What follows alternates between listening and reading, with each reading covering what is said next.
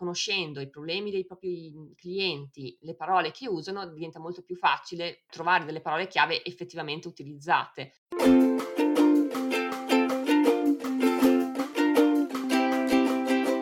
Ciao e benvenuta alla seconda stagione di Storie di Artigiani su Etsy, un podcast fatto da brillanti donne, proprio come te, che hanno deciso di trasformare la loro passione in un vero lavoro e di buttarsi nell'avventura di gestire un negozio su Etsy.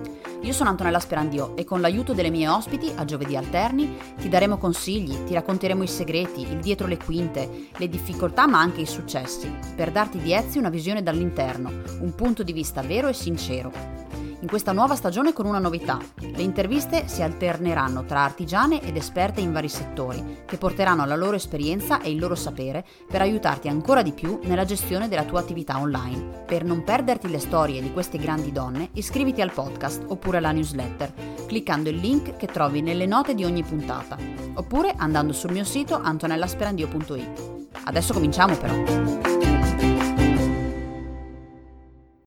Buongiorno e buon giovedì! Allora, siamo arrivate anche alla fine di questo mese di giugno dedicato alla SEO. Oggi infatti è l'ultima puntata del podcast dedicata a, a, questo argomento e devo dire che chiudiamo proprio con la ciliegina sulla torta perché oggi c'è l'intervista con l'esperta.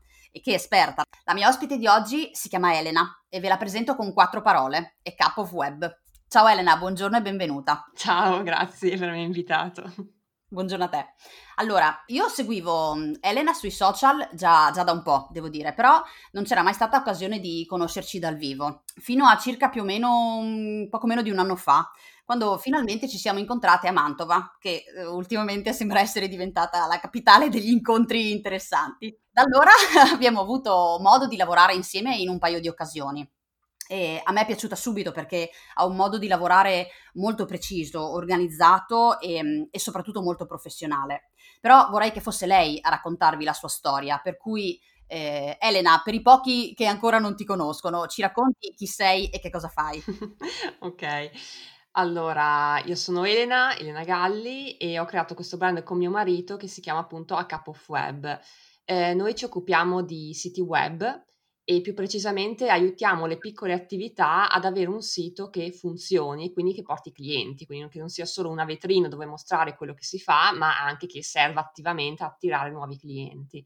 La nostra storia è abbastanza breve, nel senso che comunque abbiamo iniziato nel 2016 e nel corso del tempo abbiamo avuto un po' la storia un po' di tutte le piccole attività, nel senso che abbiamo iniziato un po' così a casaccio, senza sapere bene cosa volevamo fare esattamente, eccetera, ma poi pian pianino siamo cresciuti col tempo e ci siamo specializzati. Niente, quindi adesso offriamo questi servizi per le piccole attività, abbiamo anche dei social che usiamo molto per, per dare contenuti gratuiti anche a chi non si può permettere i servizi o in questo momento appunto non, non vuole investire ci teniamo molto a questo perché diciamo che la nostra mission non è solo aiutare i nostri clienti, ma è anche aiutare chi magari non si può appunto permettere dei servizi. Facciamo ogni, ogni settimana una live dal giovedì in cui proprio diamo consigli sul web marketing, SEO, eh, siti web, WordPress, insomma un po' tutto quello che serve mh, per gestire al meglio un sito web e appunto far sì che porti clienti.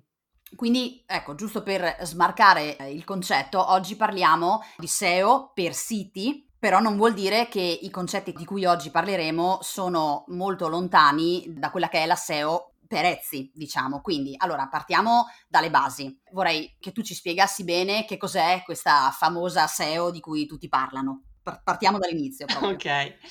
Allora, la SEO è l'ottimizzazione per i motori di ricerca sostanzialmente, quindi sono tutte quelle tecniche, strategie che si utilizzano per aiutare il motore di ricerca a capire di cosa parla il nostro contenuto, il nostro articolo del blog, pagina, eccetera, eh, e aiutarlo quindi eh, a capire il contenuto, ma anche a premiarlo e quindi a metterlo in una buona posizione nei risultati di ricerca.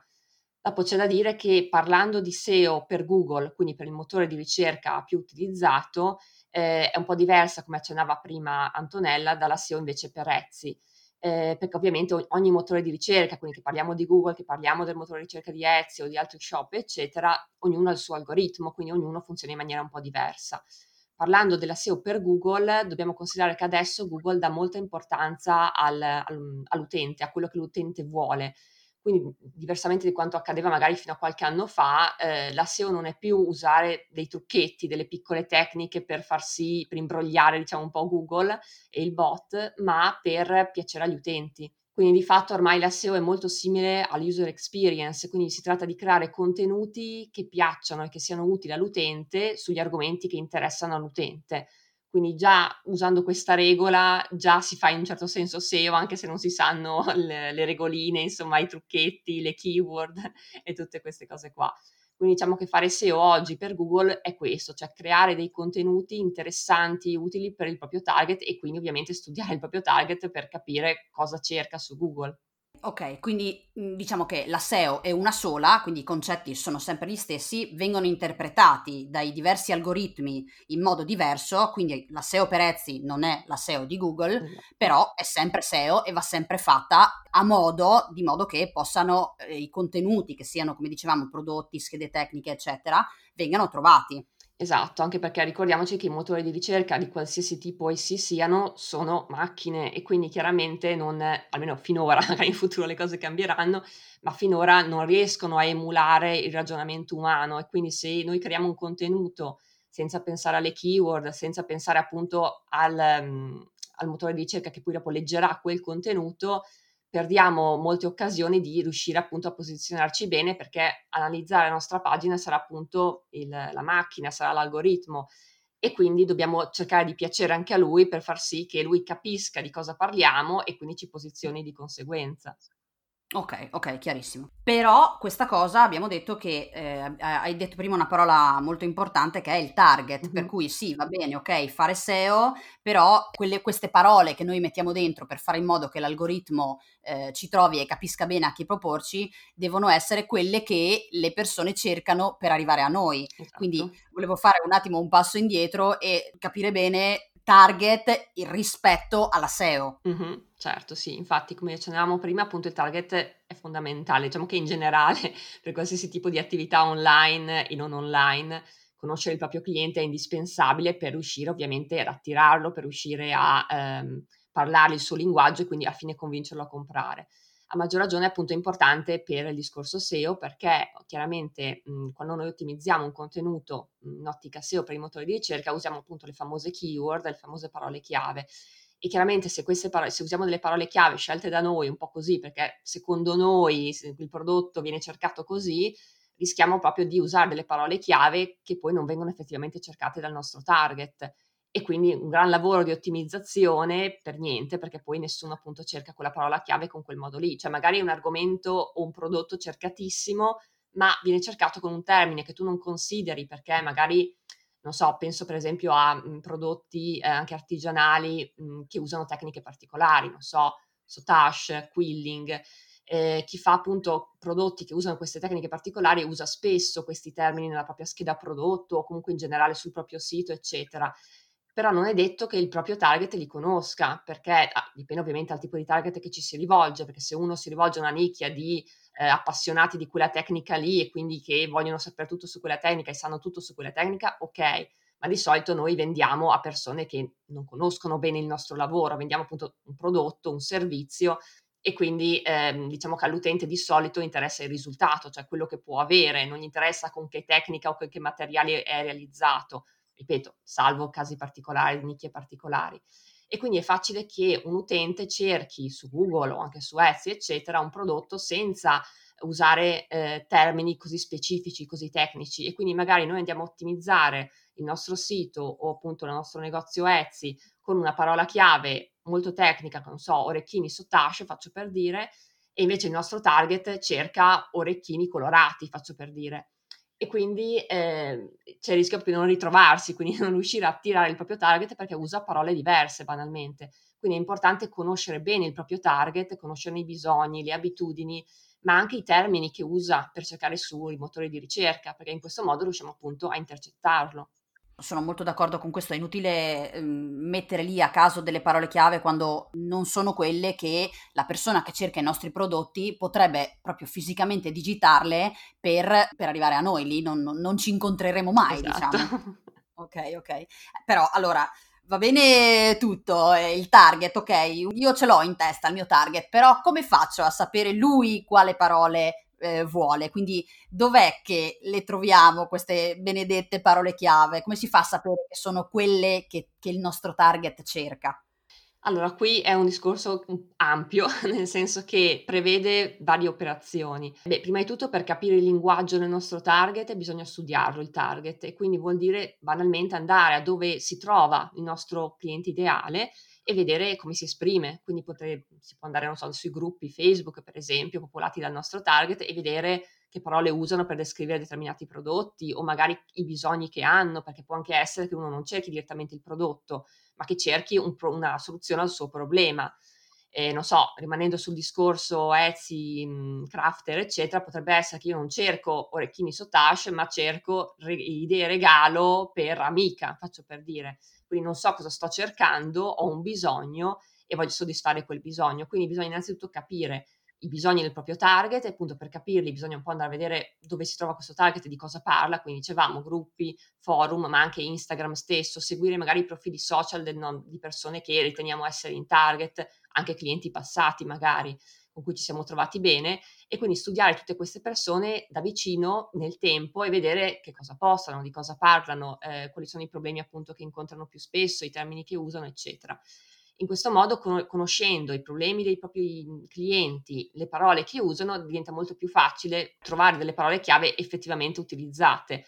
Poi la fase 2 è quella di testare queste parole chiave e capire se la nostra intuizione ci può stare. Non so, metti, io ho visto che il mio cliente usa sempre il termine pinco pallino, vediamo se effettivamente la, c'è altra gente, a parte questo cliente, a parte questo utente, che cerca la parola pinco pallino. E allora lì ci sono i tool e quindi si usano, ci sono diversi tool anche gratuiti, eccetera. Diciamo che però secondo me quello più affidabile è il Google, Google Keyword Planner, se stiamo parlando ovviamente di ottimizzazione per Google, quindi per il motore di ricerca e quindi anche siti, eccetera, non solo prezzi. Quindi andare su questi tool, digitare la nostra parola chiave e vedere cosa salta fuori. E questi tool appunto danno dei risultati tipo il volume, ti dice il volume di ricerca, quindi quante persone di solito usano quella parola chiave lì in un mese, una media ovviamente, ti dà anche la concorrenza, quindi vedere quanti altri siti stanno cercando di posizionarsi per quella keyword e quindi in base a questi due dati capisci se la keyword che hai ipotizzato è fattibile e quindi non so, ha un buon volume di ricerca,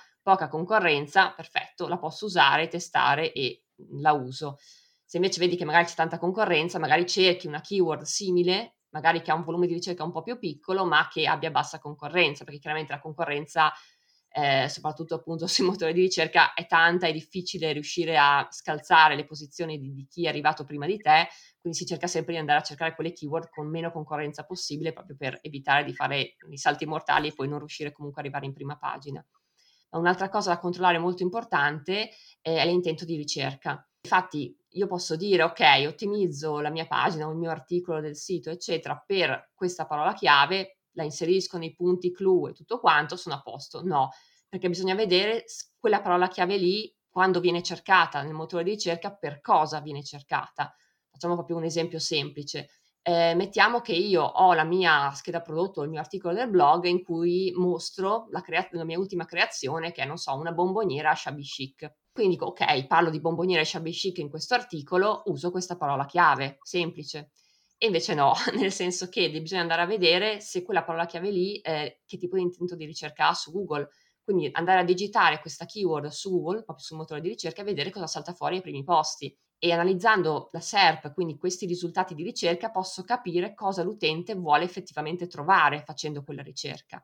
Perché chiaramente i siti che sono in prima posizione sono quelli che secondo Google rispecchiano meglio l'intento di ricerca delle persone che appunto cercano quella keyword e quindi se io vedo che al primo posto c'è, non so, una bacheca Pinterest che mostra centinaia di bomboniere chubby chic, eh, lì devo iniziare a farmi qualche domanda, nel senso che il mio articolo parla della creazione di una bomboniera, quindi una sorta di dietro le quinte di questa creazione, non è una galleria di foto con bomboniere shabby chic. Quindi anche se io ottimizzo il mio articolo nel migliore dei modi, non arriverò mai in prima pagina perché è chiaro che invece l'utente quando fa quella ricerca lì vuole vedere la galleria di foto di tanti tipi di bomboniere diverse e quindi bisogna sempre considerare l'intento di ricerca, cioè appunto vedere cosa salta fuori su Google, perché è quello il tipo di contenuto che l'utente vuole trovare, quindi noi dovremmo andare a creare un contenuto migliore di quelli, cioè che abbia quelle caratteristiche lì, ma che sia ulteriormente eh, approfondito, che abbia comunque degli aspetti che non sono trattati in quegli articoli lì e che invece interessano al nostro target. Questa appunto è un'operazione indispensabile perché, ripeto, altrimenti facciamo un gran lavoro, ma poi non arriveremo mai in prima pagina. Ok, è, chiarissima questa cosa ed è molto importante non solo su Google ma anche su Etsy, cioè questo, questo intento di ricerca va, va, verificato come su Google anche su Etsy perché per la stessa bomboniera se io con quella parola chiave vedo che i risultati che Etsy mi propone sotto sono tutt'altro che quelli vuol dire che non è quella la parola, quindi esatto. con lo esatto. stesso principio la cosa funziona anche di là. Quindi diciamo che i passaggi fondamentali sono il brainstorming prima dell'articolo in questo caso o mm-hmm. del prodotto, per cui esaminare che cosa si vuole fare con questo articolo del blog, per esempio, sì. verificare quali sono le parole chiave usate dal target mm-hmm. e una volta verificate e capito che sono quelle giuste che usa, sono quelle per cui Google capisce che quel blog va inserito in quella particolare ricerca, solo allora puoi creare il contenuto. Esatto, infatti questa cosa spesso spiazza, nel senso che tutti di solito creano il contenuto e poi lo ottimizzano. Invece è esatto contrario, cioè il contenuto deve essere creato in funzione delle parole chiave, dell'intento di ricerca, del target, eccetera. Quindi bisogna un po' mettersi in testa che prima ancora appunto di creare un articolo per il blog o qualsiasi altra cosa, bisogna prima fare le ricerche di cui abbiamo parlato in modo tale che così si va a creare effettivamente un contenuto adatto a quelle keyword, se no appunto come dicevamo prima il rischio di ottimizzare un contenuto che eh, non funziona per quella keyword e quindi lavorare per niente. Esatto, quindi fa, il lavoro va fatto al contrario, diciamo, esatto. diciamo, prima va cercata e poi va, va creato. Ok, ok. Bene, quindi adesso queste famose parole chiave ce le abbiamo, mm-hmm. bene, però adesso dove le mettiamo perché funzionino come devono funzionare? Allora, diciamo che diversamente dal passato non ci sono più delle regole ferree su dove inserire la keyword, quante volte ripeterla, quanto deve essere lungo l'articolo, cioè una volta c'erano tutte queste regoline e anche adesso un po' c'è questa leggenda metropolitana, ecco che l'articolo deve essere lungo tot caratteri, che la keyword deve essere inserita lì, lì, lì, se no non va bene, eccetera.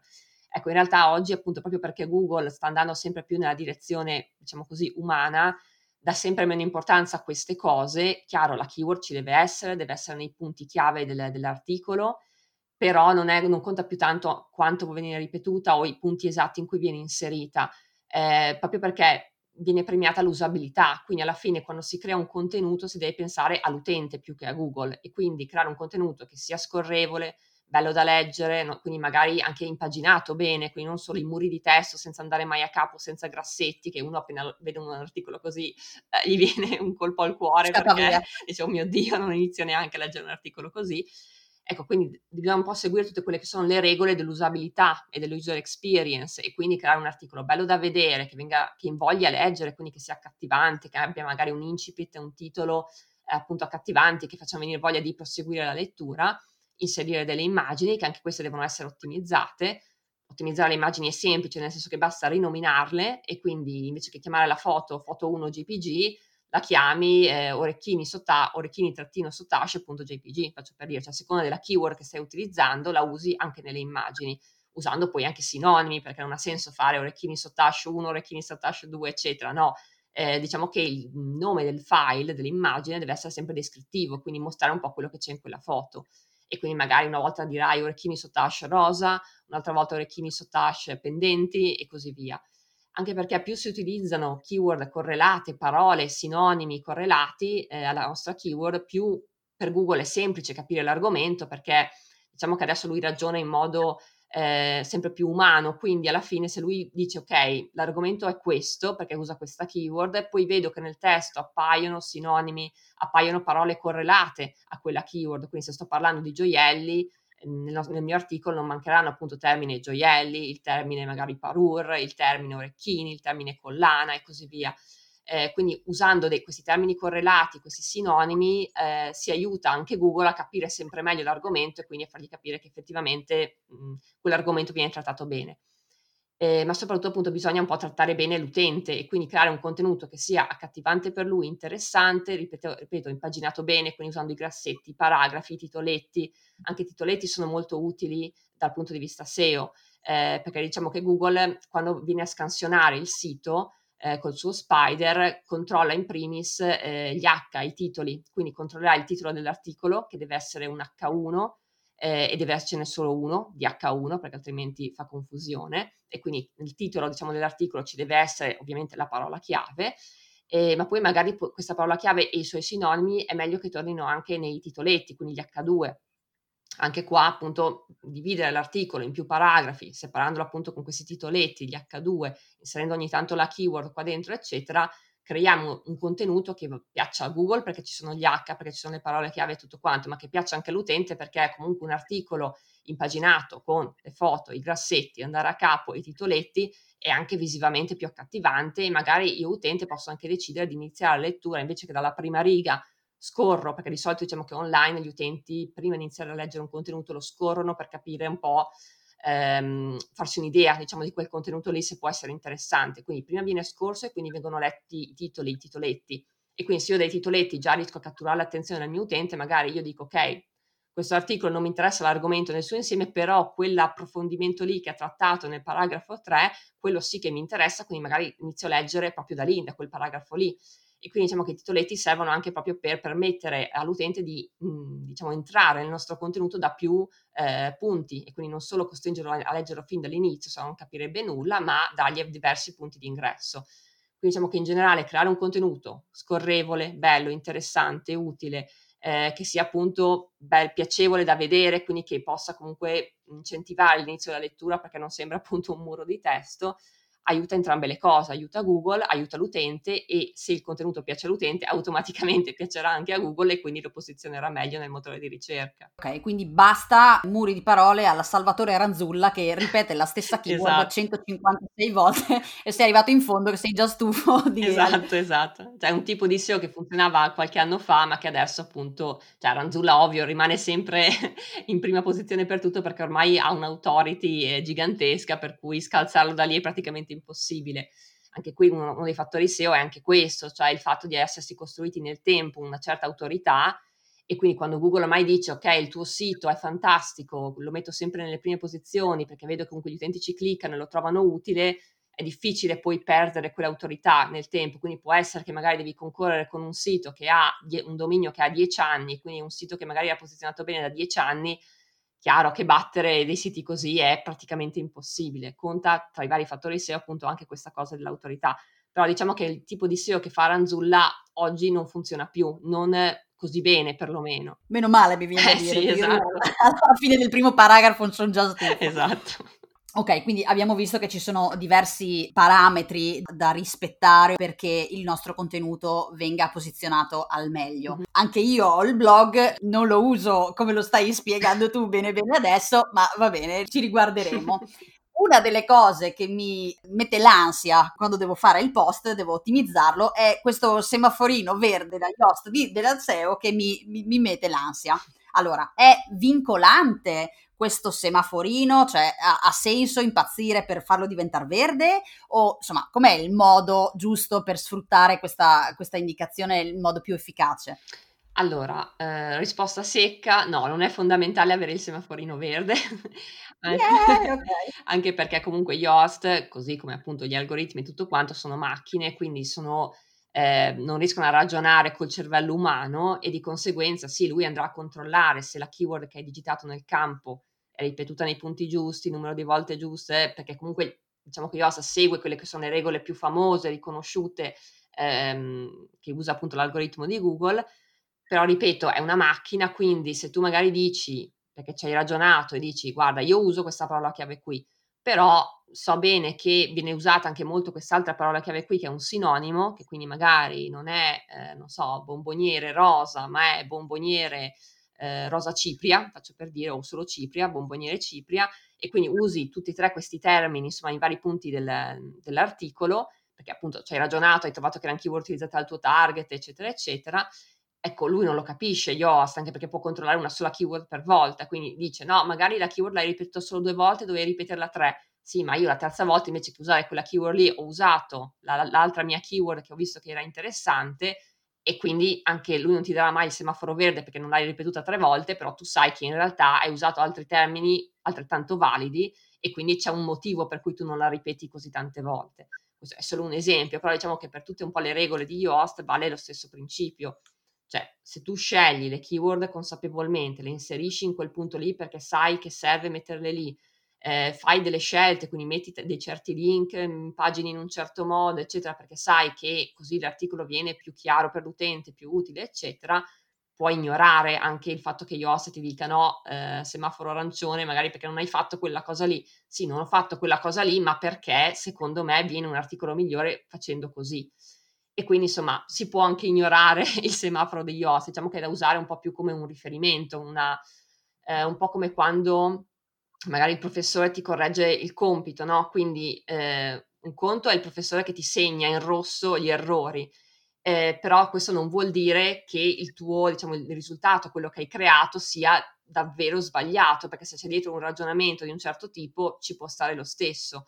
Eh, quindi diciamo che Yoast non è un tool che ti eh, ottimizza il tuo articolo, anche questa è un, diciamo, una leggenda diciamo, tra chi appunto è poco esperto di SEO, usa, che usa Yoast pensando che inserendo la keyword nel campo, ok, io ho ottimizzato il mio articolo perché ho inserito la parola chiave lì. No, perché nel momento che tu inserisci la parola chiave lì, Yoast dice ok, ho capito che questa è la tua parola chiave, lasciami vedere se l'hai messa nei punti giusti. Quindi è una specie di controllore, appunto di professore che ti corregge il compito, ma corregge nel senso che ti segnala dove sono gli errori, non è che te lo sistema, come magari puoi fare il tuo amico compagno di banco a cui chiedi mi correggi il compito, fai in modo che sia più bello, che venga meglio, eccetera. Ecco, l'amico ti corregge, quindi sistema, cambia e ottimizza lui, diciamo, il tuo, il tuo compito, il professore ti segnala solo gli errori. Ecco, Yoast è così, cioè ti dice, guarda, lì la keyword non l'hai messa, eh, fallo, però tu dici no, eh, ho fatto il mio ragionamento, mh, mm, è meglio così. Quindi diciamo che inserire la keyword nel campo di Yoast non serve a ottimizzare, cioè sei tu che devi ottimizzare l'articolo seguendo appunto le varie regole, i vari suggerimenti anche che ti dà Yoast, ma sei tu scrivendo i contenuti che stai ottimizzando il tuo articolo. Tant'è che se Yoast lo lasci vuoto, quindi non inserisci una keyword, non vuol dire che tu, il tuo articolo non è ottimizzato. Sarà sicuramente ottimizzato se hai seguito le regole che abbiamo visto. Quindi Yoast è appunto un controllore che potrebbe esserci o non esserci, ma non varia l'ottimizzazione. Perfetto, chiarissimo. Quindi non è quella parola che fa o meno il successo del, del, post del blog, ma è tutta una serie di altri concetti che sono quelli che abbiamo visto. Esatto, esatto. Quindi tu hai fatto pace con la SEO, ormai tu e lei siete amiche. diciamo. Ok, Elena, ci hai dato veramente una visione di questa SEO un po' più approfondita, un po' diversa. Spero di aver chiarito veramente alcuni punti che ci tenevo a chiarire. L'ultima cosa che volevo ricordare è che tutte queste informazioni, tutte queste esperienze di cui tu hai raccontato, tu ne, ehm, le condividi spesso nel tuo gruppo Facebook, che è, ho visto è molto organizzato mm-hmm. e soprattutto molto attivo. Quindi volevo che in chiusura per salutarci ci ricordassi dove ti troviamo nell'internet e che tu dessi tutti i riferimenti, compreso anche il gruppo, perché so che è, è, è veramente, veramente fighissimo. Grazie.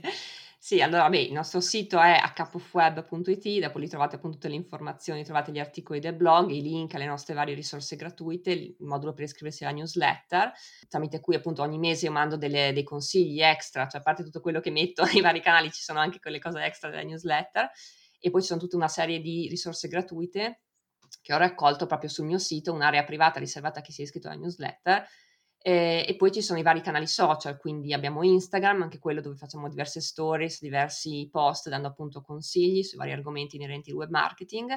C'è la pagina Facebook, ma in realtà quella ormai, eh, come sappiamo, ormai le pagine Facebook stanno un po' morendo, quindi anche quella la sto lasciando morire un pochino anch'io. Però in compenso ho il gruppo Facebook, che come diceva appunto Antonella, è cresciuto molto, insomma è molto vivo e lo usiamo proprio sia per dare dei consigli, ma anche per fare dei giochi e in generale tutta una serie di attività che possono aiutarti proprio non solo a imparare le cose nuove, ma anche proprio a metterle in pratica e quindi capire meglio ehm, diciamo, i concetti tramite appunto esercizi, giochi e quant'altro. E sempre nel gruppo si tengono appunto queste live del giovedì di cui parlavo prima, in cui approfondiamo l'argomento della settimana. Ehm, diciamo che i nostri canali principali sono questi, poi dopo beh, ci sarebbe anche YouTube, Pinterest, eccetera, ma diciamo quelli principali sono questi qua, quindi se vuoi appunto imparare un po' di più sulla SEO o in generale sul web marketing, eh, la brand identity, anche grazie ai vari collaboratori che abbiamo, ti passa appunto a iscriversi al nostro gruppo Facebook, a Cup of Web Tips, oppure appunto andare sul nostro sito e ci sono tutti i riferimenti. Perfetto, quindi eh, sappiamo esattamente dove venire a, a, trovare tutti questi consigli che ci dai. Ok, Elena, io ti ringrazio tantissimo di averci dedicato questo tempo. Figurati. Grazie davvero e speriamo di vederci presto. certo, volentierissimo. Ok, buona giornata allora, grazie, grazie mille. Anche a te, grazie a tutti, ciao.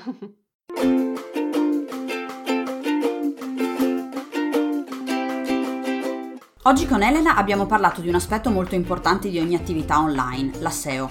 Spero che i suoi consigli ti siano stati utili come lo sono stati per me. Questa era l'ultima puntata di questa seconda stagione di Storie di Artigiani su Etsy. Mamma mia come mi dispiace. Però riprenderemo a settembre, io già non vedo l'ora. Se nel frattempo ti mancano le storie delle artigiane o i consigli delle esperte, puoi risentire tutte le puntate del podcast. E se mentre le ascolti ti vengono in mente argomenti di cui vorresti che io ti parlassi, esperte o artigiane che vorresti sentire intervistate, o anche solo se hai qualche suggerimento su come vorresti questo podcast, scrivimelo con un messaggio su Instagram, con una mail Sarò super felice di leggere i tuoi consigli. Beh, allora non mi resta che ringraziarti davvero di aver ascoltato questo mio podcast e buona estate, ci risentiamo a settembre. Ciao!